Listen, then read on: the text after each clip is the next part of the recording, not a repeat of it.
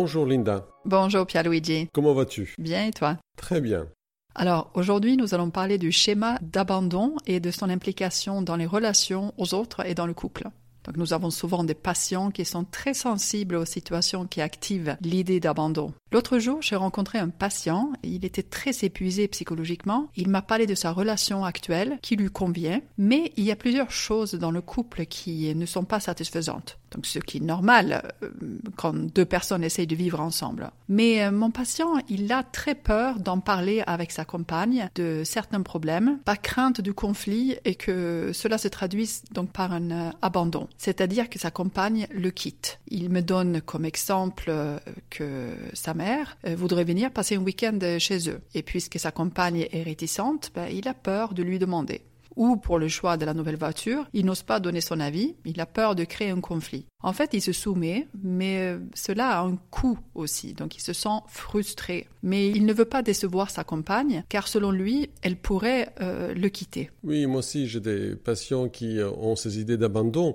Par exemple, une patiente qui me disait que quand son compagnon partait quelques jours en déplacement pour le travail, elle s'imaginait qu'il ne reviendrait pas, qu'il était avec une autre femme, et se plaignait aussi de ses absences. Parfois, elle faisait des crises de nerfs et déchirait ses chemises, ce qui causait pas mal de disputes euh, lorsque le mari euh, rentrait. La thérapie qu'on a fait ensemble, ainsi que la naissance de leur fille, ont fini par apaiser la situation dans le couple. En fait, son mari l'aimait profondément et n'avait jamais eu l'idée de la quitter. Ça me fait penser à Florence. Florence, elle avait une trentaine d'années. Elle était depuis trois mois en couple avec un garçon, mais qui habitait à 80 km de chez elle. Donc ils n'habitaient pas ensemble. Et euh, donc pour la première fois, le garçon l'invite à passer le week-end chez lui. En passant ce week-end, ils font un peu l'expérience de ce que c'est la vie commune. Et Florence, elle se rend compte que en fait ce garçon, c'est quelqu'un qui lui correspond pas du tout. Ça colle pas quoi. Il est assez vulgaire, plus il buvait trop de bière et il partageait pas du tout les mêmes intérêts. Elle ne l'a pas vu avant? Non, mais en plus il faut savoir que cette fille, quand elle n'est pas en couple, elle cherche un compagnon d'une manière plutôt désespérée. Donc elle est très pressée de se dire je suis en couple. Il y a quelqu'un qui pense à moi, je suis pas seule. Peut-être euh, qu'elle se sent nulle euh, si elle est seule. Elle est donc peu regardante sur la personne. Oui, exactement. Donc Florence, elle part de chez son copain le dimanche. Elle ne lui dit pas ce qu'elle pense de l'avenir de leur couple. Mais sur la route au retour, elle décide de lui dire que c'est pas possible qu'ils continuent ensemble et qu'en en fait, elle se sent pas amoureuse de lui. Mais évidemment, se séparer, ça reste un pas difficile pour elle. Donc euh, elle appelle et lui propose euh, qu'il se voit le samedi d'après. Elle voulait donc lui annoncer euh, que ça allait pas. Lui, il répond que non, il peut pas parce qu'il y a un match de l'OM et qu'il avait prévu de regarder ce match avec avec ses copains. Donc la patiente, elle a comme un flash. Voilà, il ne veut plus sortir avec moi et elle est prise d'une très forte anxiété. En fait, elle se sent abandonnée toute seule d'un coup. Elle est envahie de pensées comme euh, il me quitte, euh, il s'en fout de moi, je suis seule, je pourrai jamais rien réussir dans ma vie. Alors que rappelons-nous, c'était elle qui voulait rompre. Elle le rappelle et elle insiste pour le revoir, lui proposant dimanche ou vendredi soir. Il faut que lui, il dise oui afin de ne plus penser qu'il ne veut plus la voir, qu'il va l'abandonner. C'est très intéressant ce que tu dis. En fait, la patiente veut arrêter une relation, mais ne peut pas le faire parce qu'il y a éloignement. L'indice que son copain prioritise le match de foot active des pensées d'abandon, de solitude et d'anxiété. L'action d'être abandonnée provoque chez elle autant de peur que le chien pour le phobique du chien. Oui, en effet. Elle a tout fait pour revoir ce garçon et quand ils se sont revus le dimanche, elle lui reprochait de ne pas trop la rassurer, que lui, il préférait sortir avec ses copains plutôt qu'avec elle. Donc elle a insisté pour le revoir après dans la semaine.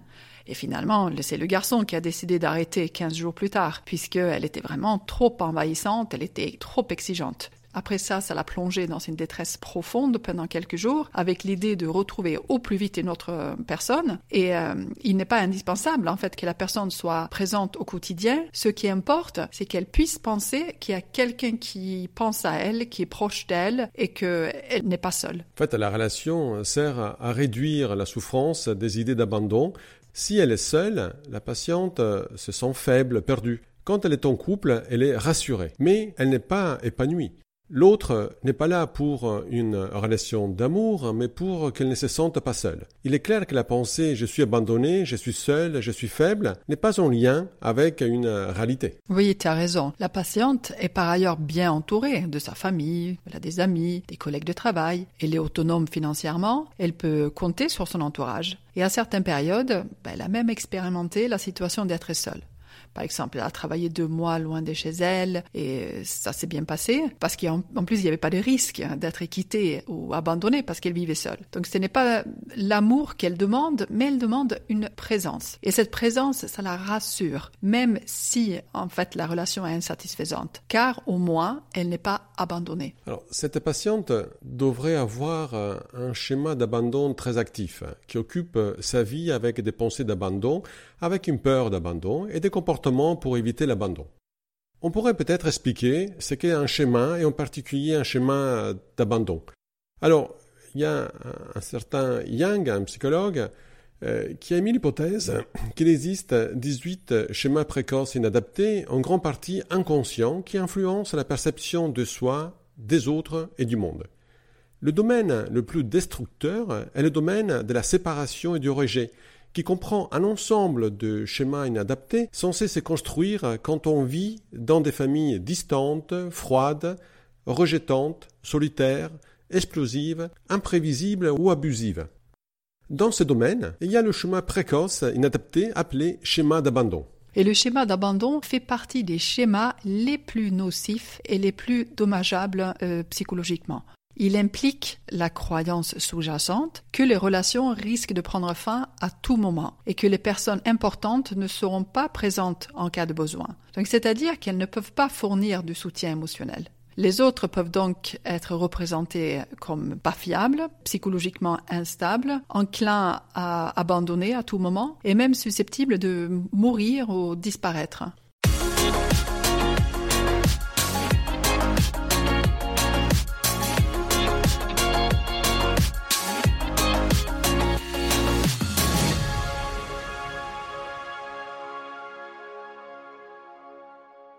Qu'est-ce que c'est un schéma?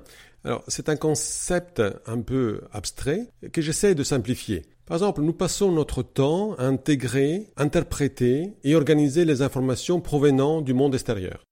Je décide par exemple d'aller au restaurant, j'ai donc besoin d'un ensemble d'informations qui m'aident à interpréter ce qui se passe dans la situation du restaurant. Par exemple, si je vois une personne attendre à côté de moi avec un bloc-notes et un crayon dans les mains, je sais que c'est un serveur euh, qui attend la commande. Par contre, si cette personne est à côté de ma voiture et sur ses habits, il est écrit police municipale, cela sera interprété autrement. Et que je suis peut-être mal garé, par exemple. Le contexte m'aide à comprendre et faire la différence entre les deux bonhommes. Donc un schéma particulier me dit comment je dois me comporter au restaurant. Je sais qu'il est inutile d'aller en cuisine et de me servir moi-même, je ne suis pas chez moi. Je sais aussi que je ferai pas la vaisselle. Je n'écris pas et je, ne débarrasse pas la table. Et je mange pas en pyjama, par exemple. Tu fais souvent, pareil. Donc, je sais me comporter au restaurant parce que j'ai appris par des expériences passées à identifier le type de lieu, donc le contexte, et comment ça se passe normalement dans un restaurant. Et en plus, quand je dois choisir un restaurant, j'évite ceux où j'ai mal mangé, ou j'étais maltraité. J'ai évité pendant des années les restaurants thaï à cause d'une soupe que je me suis forcé de manger et que je n'aimais pas. Je me disais que c'était nul. J'ai redécouvert récemment cette cuisine grâce à une invitation et je la trouve très bonne. Donc mon schéma m'oriente vers ce que je pense bon et m'éloigne des situations négatives, parfois sur des fausses croyances générales à partir d'une mauvaise expérience je récupère en mémoire des informations sur le restaurant. C'est comme si mon cerveau ouvrait euh, le dossier restaurant et qu'il me donnait toutes les informations accumulées dans ma vie et pour que mon choix et mon comportement soient le plus adaptés et le plus efficace possible. Ces schémas peuvent ensuite se modifier, comme on a vu, donc avec le temps et avec euh, des nouvelles expériences. Si le serveur ne me sert pas euh, ce que j'ai demandé, cela active alors euh, un autre chemin, faire respecter mes droits. Et là, j'ouvre le dossier de ce qu'il faut faire pour faire respecter mes droits. C'est un schéma normal et adapté, le fait de redemander un nouveau plat. Imaginons maintenant qu'un homme est au restaurant et que la personne qui l'a invité a 5 minutes de retard. On peut imaginer que son schéma d'abandon est activé. On peut penser que cela ne soit pas très adapté et en plus ça va faire souffrir inutilement. Surtout si la personne invitée arrive 5 minutes après en s'excusant du retard. Donc le schéma contient tout ce que je connais sur une situation. Sur la situation du restaurant, ben, le schéma contient des informations sur comment faire la demande au serveur, comment je dois faire pour refuser un plat, comment je fais pour demander l'addition, pour payer l'addition ou laisser des pourboires. Donc plein d'informations. On voit qu'il y a beaucoup d'informations dans ce schéma. Cette ouverture de dossier de connaissances qui correspond à chaque schéma est automatique on ne peut pas empêcher que les différents composants du schéma se connectent et c'est hors de notre volonté. Si je te dis, Pierre-Luigi, de ne pas penser à comment s'appelle celui qui vient avec des cadeaux, qui a une longue barbe blanche et qui est habillé en rouge avec des bottes noires. Père Noël. voilà, tu pourras pas t'empêcher de formuler dans ton esprit les mots Père Noël. Non, non, non, je l'ai pas pensé, Père Noël. Quand on parle de schéma d'abandon, c'est la même chose. Je suis toujours en train d'analyser mon environnement, mon comportement, le comportement des autres pour repérer ce qui est important pour moi et anticiper ce qui va se passer. Ces situations vont être analysées comme toutes les autres pour chercher si elles contiennent des dangers pour soi et quel type de danger.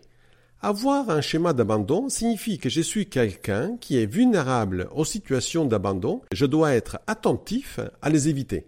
Donc tout élément qui pourrait être utile pour anticiper l'abandon doit être détecté afin que la personne mette en place des comportements pour éviter. Ce sont des indices euh, du, du quotidien. Par exemple, mes amis sortent sans moi, ou bien un ami que j'appelle ne répond pas au téléphone, J'attends quelqu'un qui n'arrive pas. Ta patiente, elle recevait pas en retour des, SMS? Oui, elle envoyait euh, un dernier SMS à midi et euh, à 15 heures, elle s'est demandé pourquoi euh, je ne reçois pas d'autres SMS, pourquoi on ne me répond pas. Quelles sont les interprétations possibles que tu peux avoir, Linda?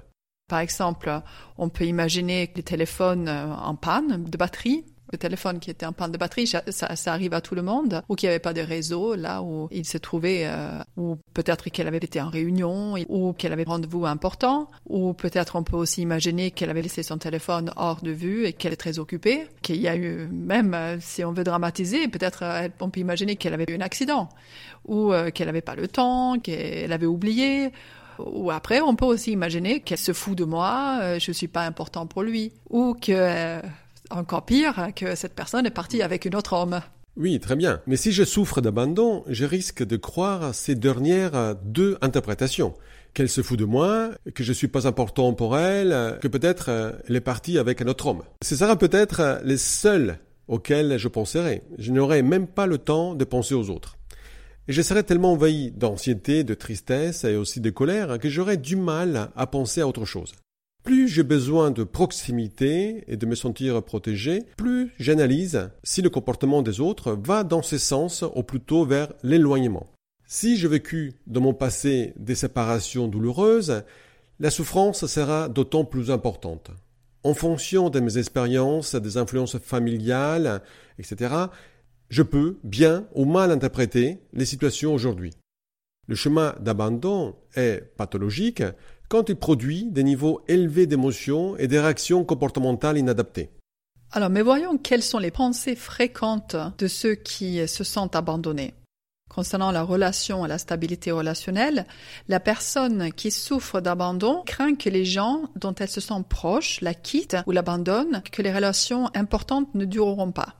Elle pense que les personnes importantes dans sa vie euh, sont toujours en train de venir, de repartir, et qu'elle ne pourra pas compter sur leur euh, présence régulière. Elle pense aussi qu'elle finira euh, probablement seule, et à partir de cette manière de faire, elle évalue les comportements des autres. Et un retard d'un SMS peut activer ses pensées.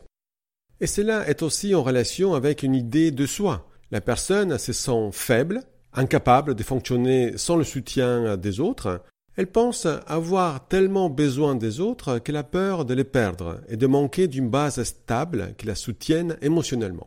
Elle se sent dépendante des partenaires qui ne peuvent pas être là pour elle d'une façon constante. La personne se sent sans défense et a besoin d'être protégée. Donc quand elle pense qu'il y aura séparation et abandon, ben, cela produit beaucoup de détresse. La personne est émotionnellement à la merci des autres Quand elle pense que quelqu'un s'éloigne d'elle, même une courte période, elle devient désespérée et bouleversée. Et en même temps, elle craint de manifester ce qu'elle ressent aux autres, car elle risquerait d'être quittée. Son comportement peut du coup être ambigu, c'est-à-dire distant et fusionnel. Par exemple, la personne ne peut pas se permettre d'être vraiment proche des autres car elle n'est pas certaine qu'ils seront toujours là. Pour elle, c'est attendu d'être quittée. Ou bien au contraire, elle est souvent en train de s'accrocher aux proches par peur qu'ils la quittent. Donc la personne pense que les relations sont euh, imprévisibles. Hein. La personne s'inquiète beaucoup que ceux qu'elle aime trouvent quelqu'un d'autre hein, qu'il préfère et qu'il abandonne. Les comportements des gens euh, sont imprévisibles pour elle et elle pense que ceux qui lui sont proches sont aussi euh, du coup imprévisibles. Au moment, ils sont disponibles et gentils, mais puis ils peuvent se mettre en colère, être bouleversés ou préoccupés par eux-mêmes, devenir agressifs. La personne a aussi du mal à comprendre euh, ces variations et lire les émotions euh, chez les autres. Donc ces cognitions négatives associées au schéma d'abandon peuvent conduire à des malentendus, des suppositions erronées, à des objectifs euh, et attentes irréalistes. Les schémas inadaptés fonctionnent généralement de manière subtile, hors de la conscience, activent un contenu automatique et ont tendance à être résistants au changement. Et les schémas inadaptés sont également composés de souvenirs, donc de blessures passées, de peurs, de tragédies, de négligence, d'abus, d'abandon et de besoins de sécurité qui n'ont pas été satisfaits ou de manque d'affection. Et les indices perçus comme des signes d'abandon, que ceux-ci euh, soient vrais ou pas, activent ces souvenirs et la douleur qui, qui va avec.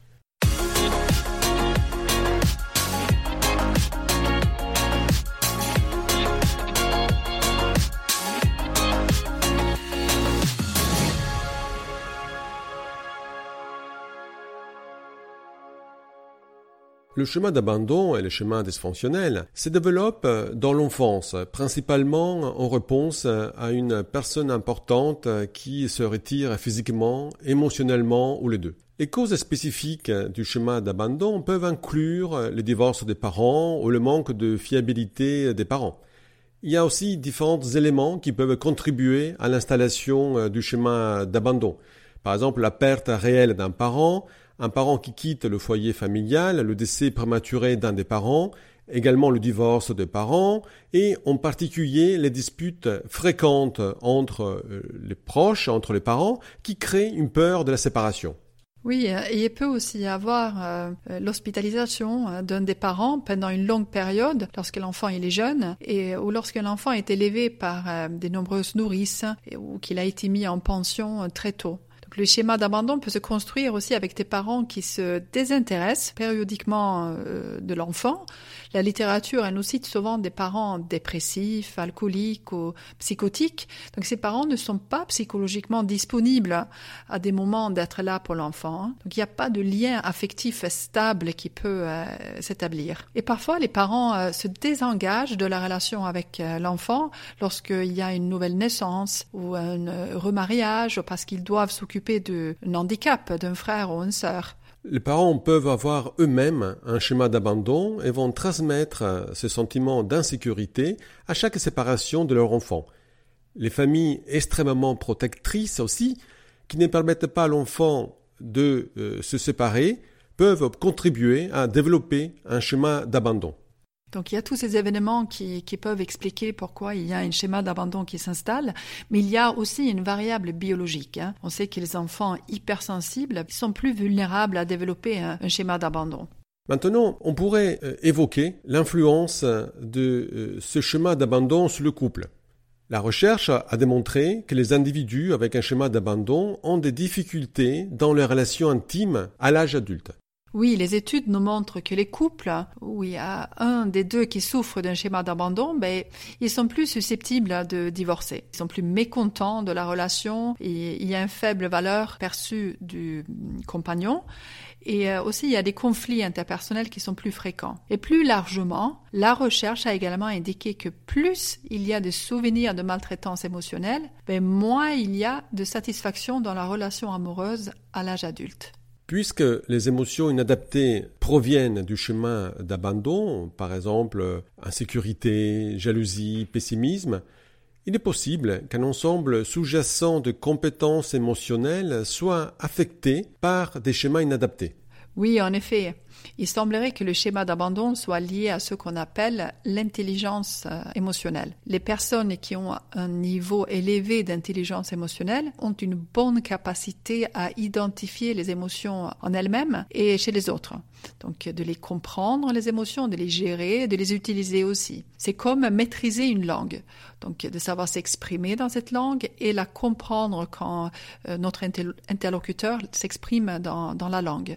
Les individus qui ont de bonnes capacités en intelligence émotionnelle ont moins peur des émotions et sont plus facilement d'humeur positive. Ils gèrent aussi plus facilement euh, le stress, ruminent moins et sont plus satisfaits de la vie par rapport à ceux qui ont une intelligence émotionnelle faible. Donc ces résultats suggèrent que l'intelligence émotionnelle pourrait être en mesure d'expliquer la relation entre le schéma d'abandon et la qualité conjugale. Comment expliquer cette association entre schéma d'abandon, intelligence émotionnelle et qualité conjugale, Pierluigi?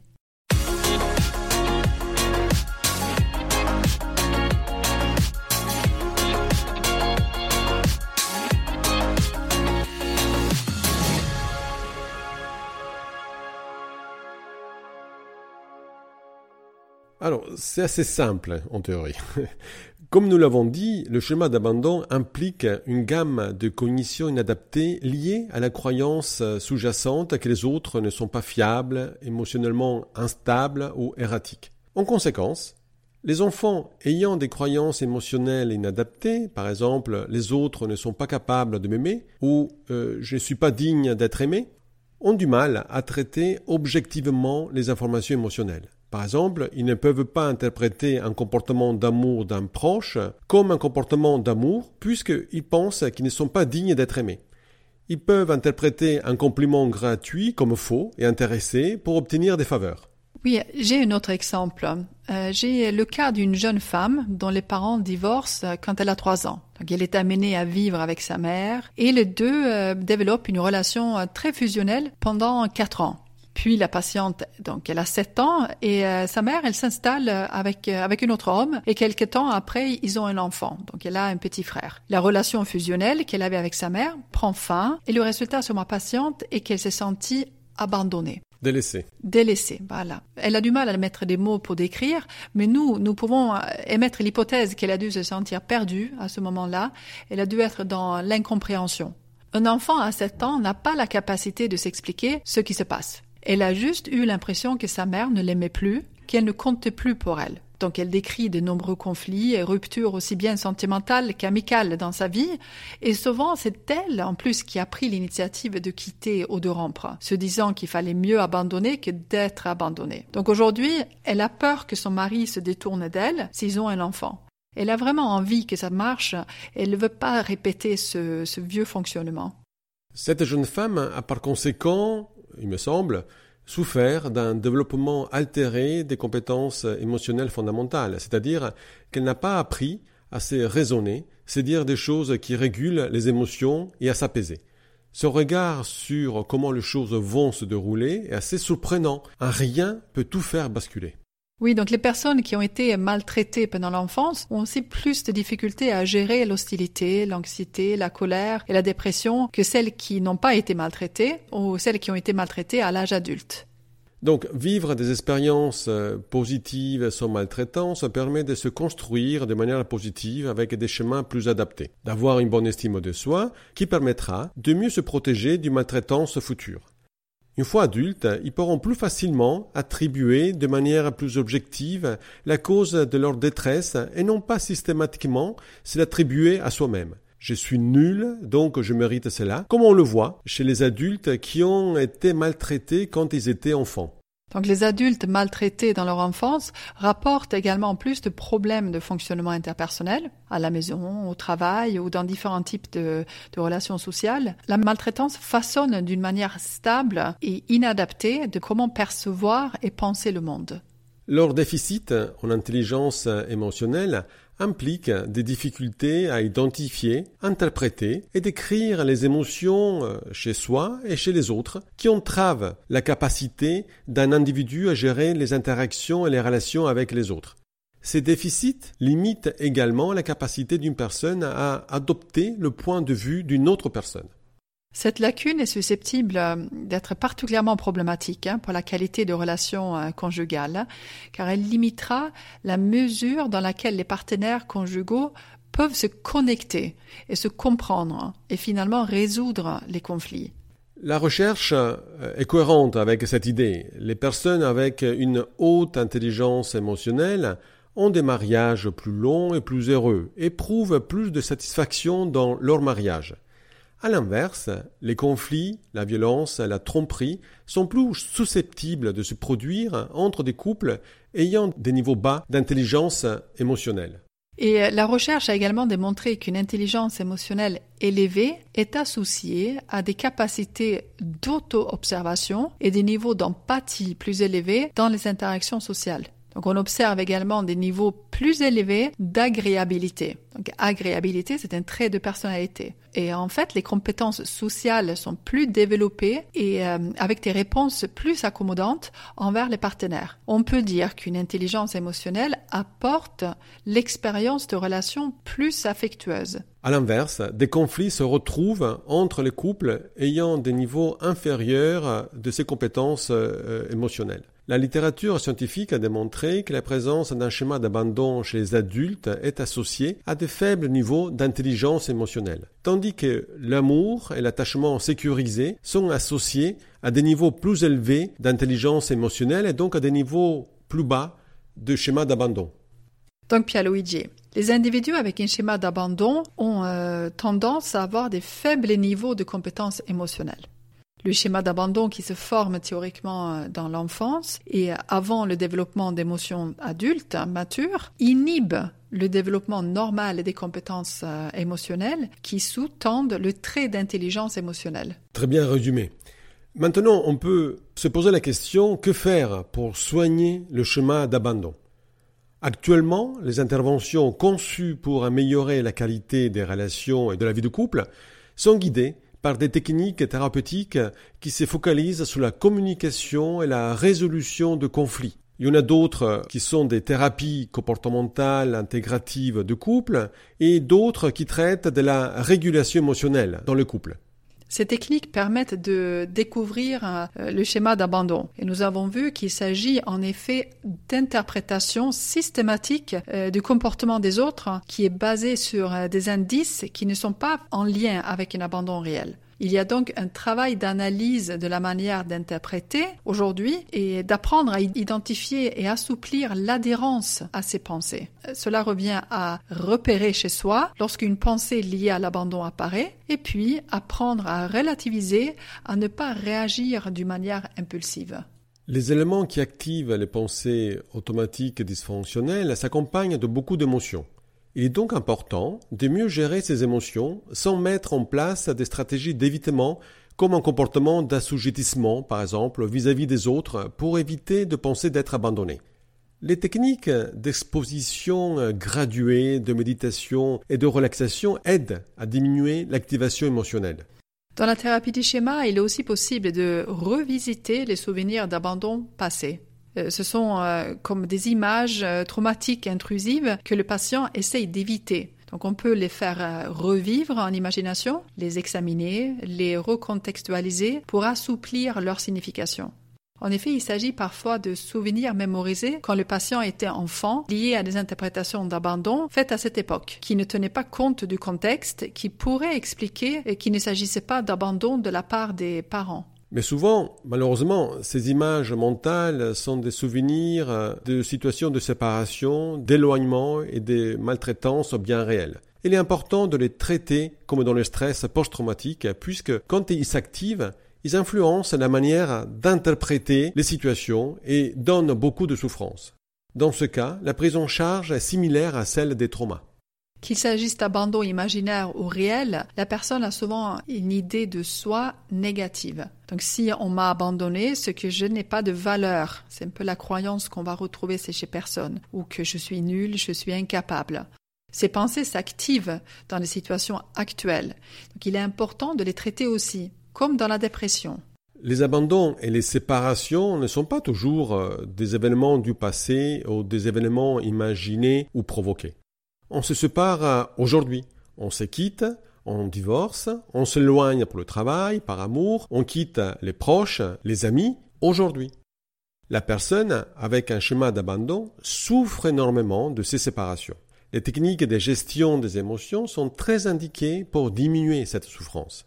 Il y a aussi un travail de couple à faire. Mal interpréter le comportement de l'autre et se croire abandonné par un retard d'SMS, par exemple, conduit à une mauvaise qualité conjugale. Les individus avec le schéma d'abandon ont tendance à avoir des faibles compétences émotionnelles et réagissent très vite et impulsivement. Il est donc important d'utiliser des techniques cognitives expérientielles basées sur les émotions pour améliorer le fonctionnement émotionnel.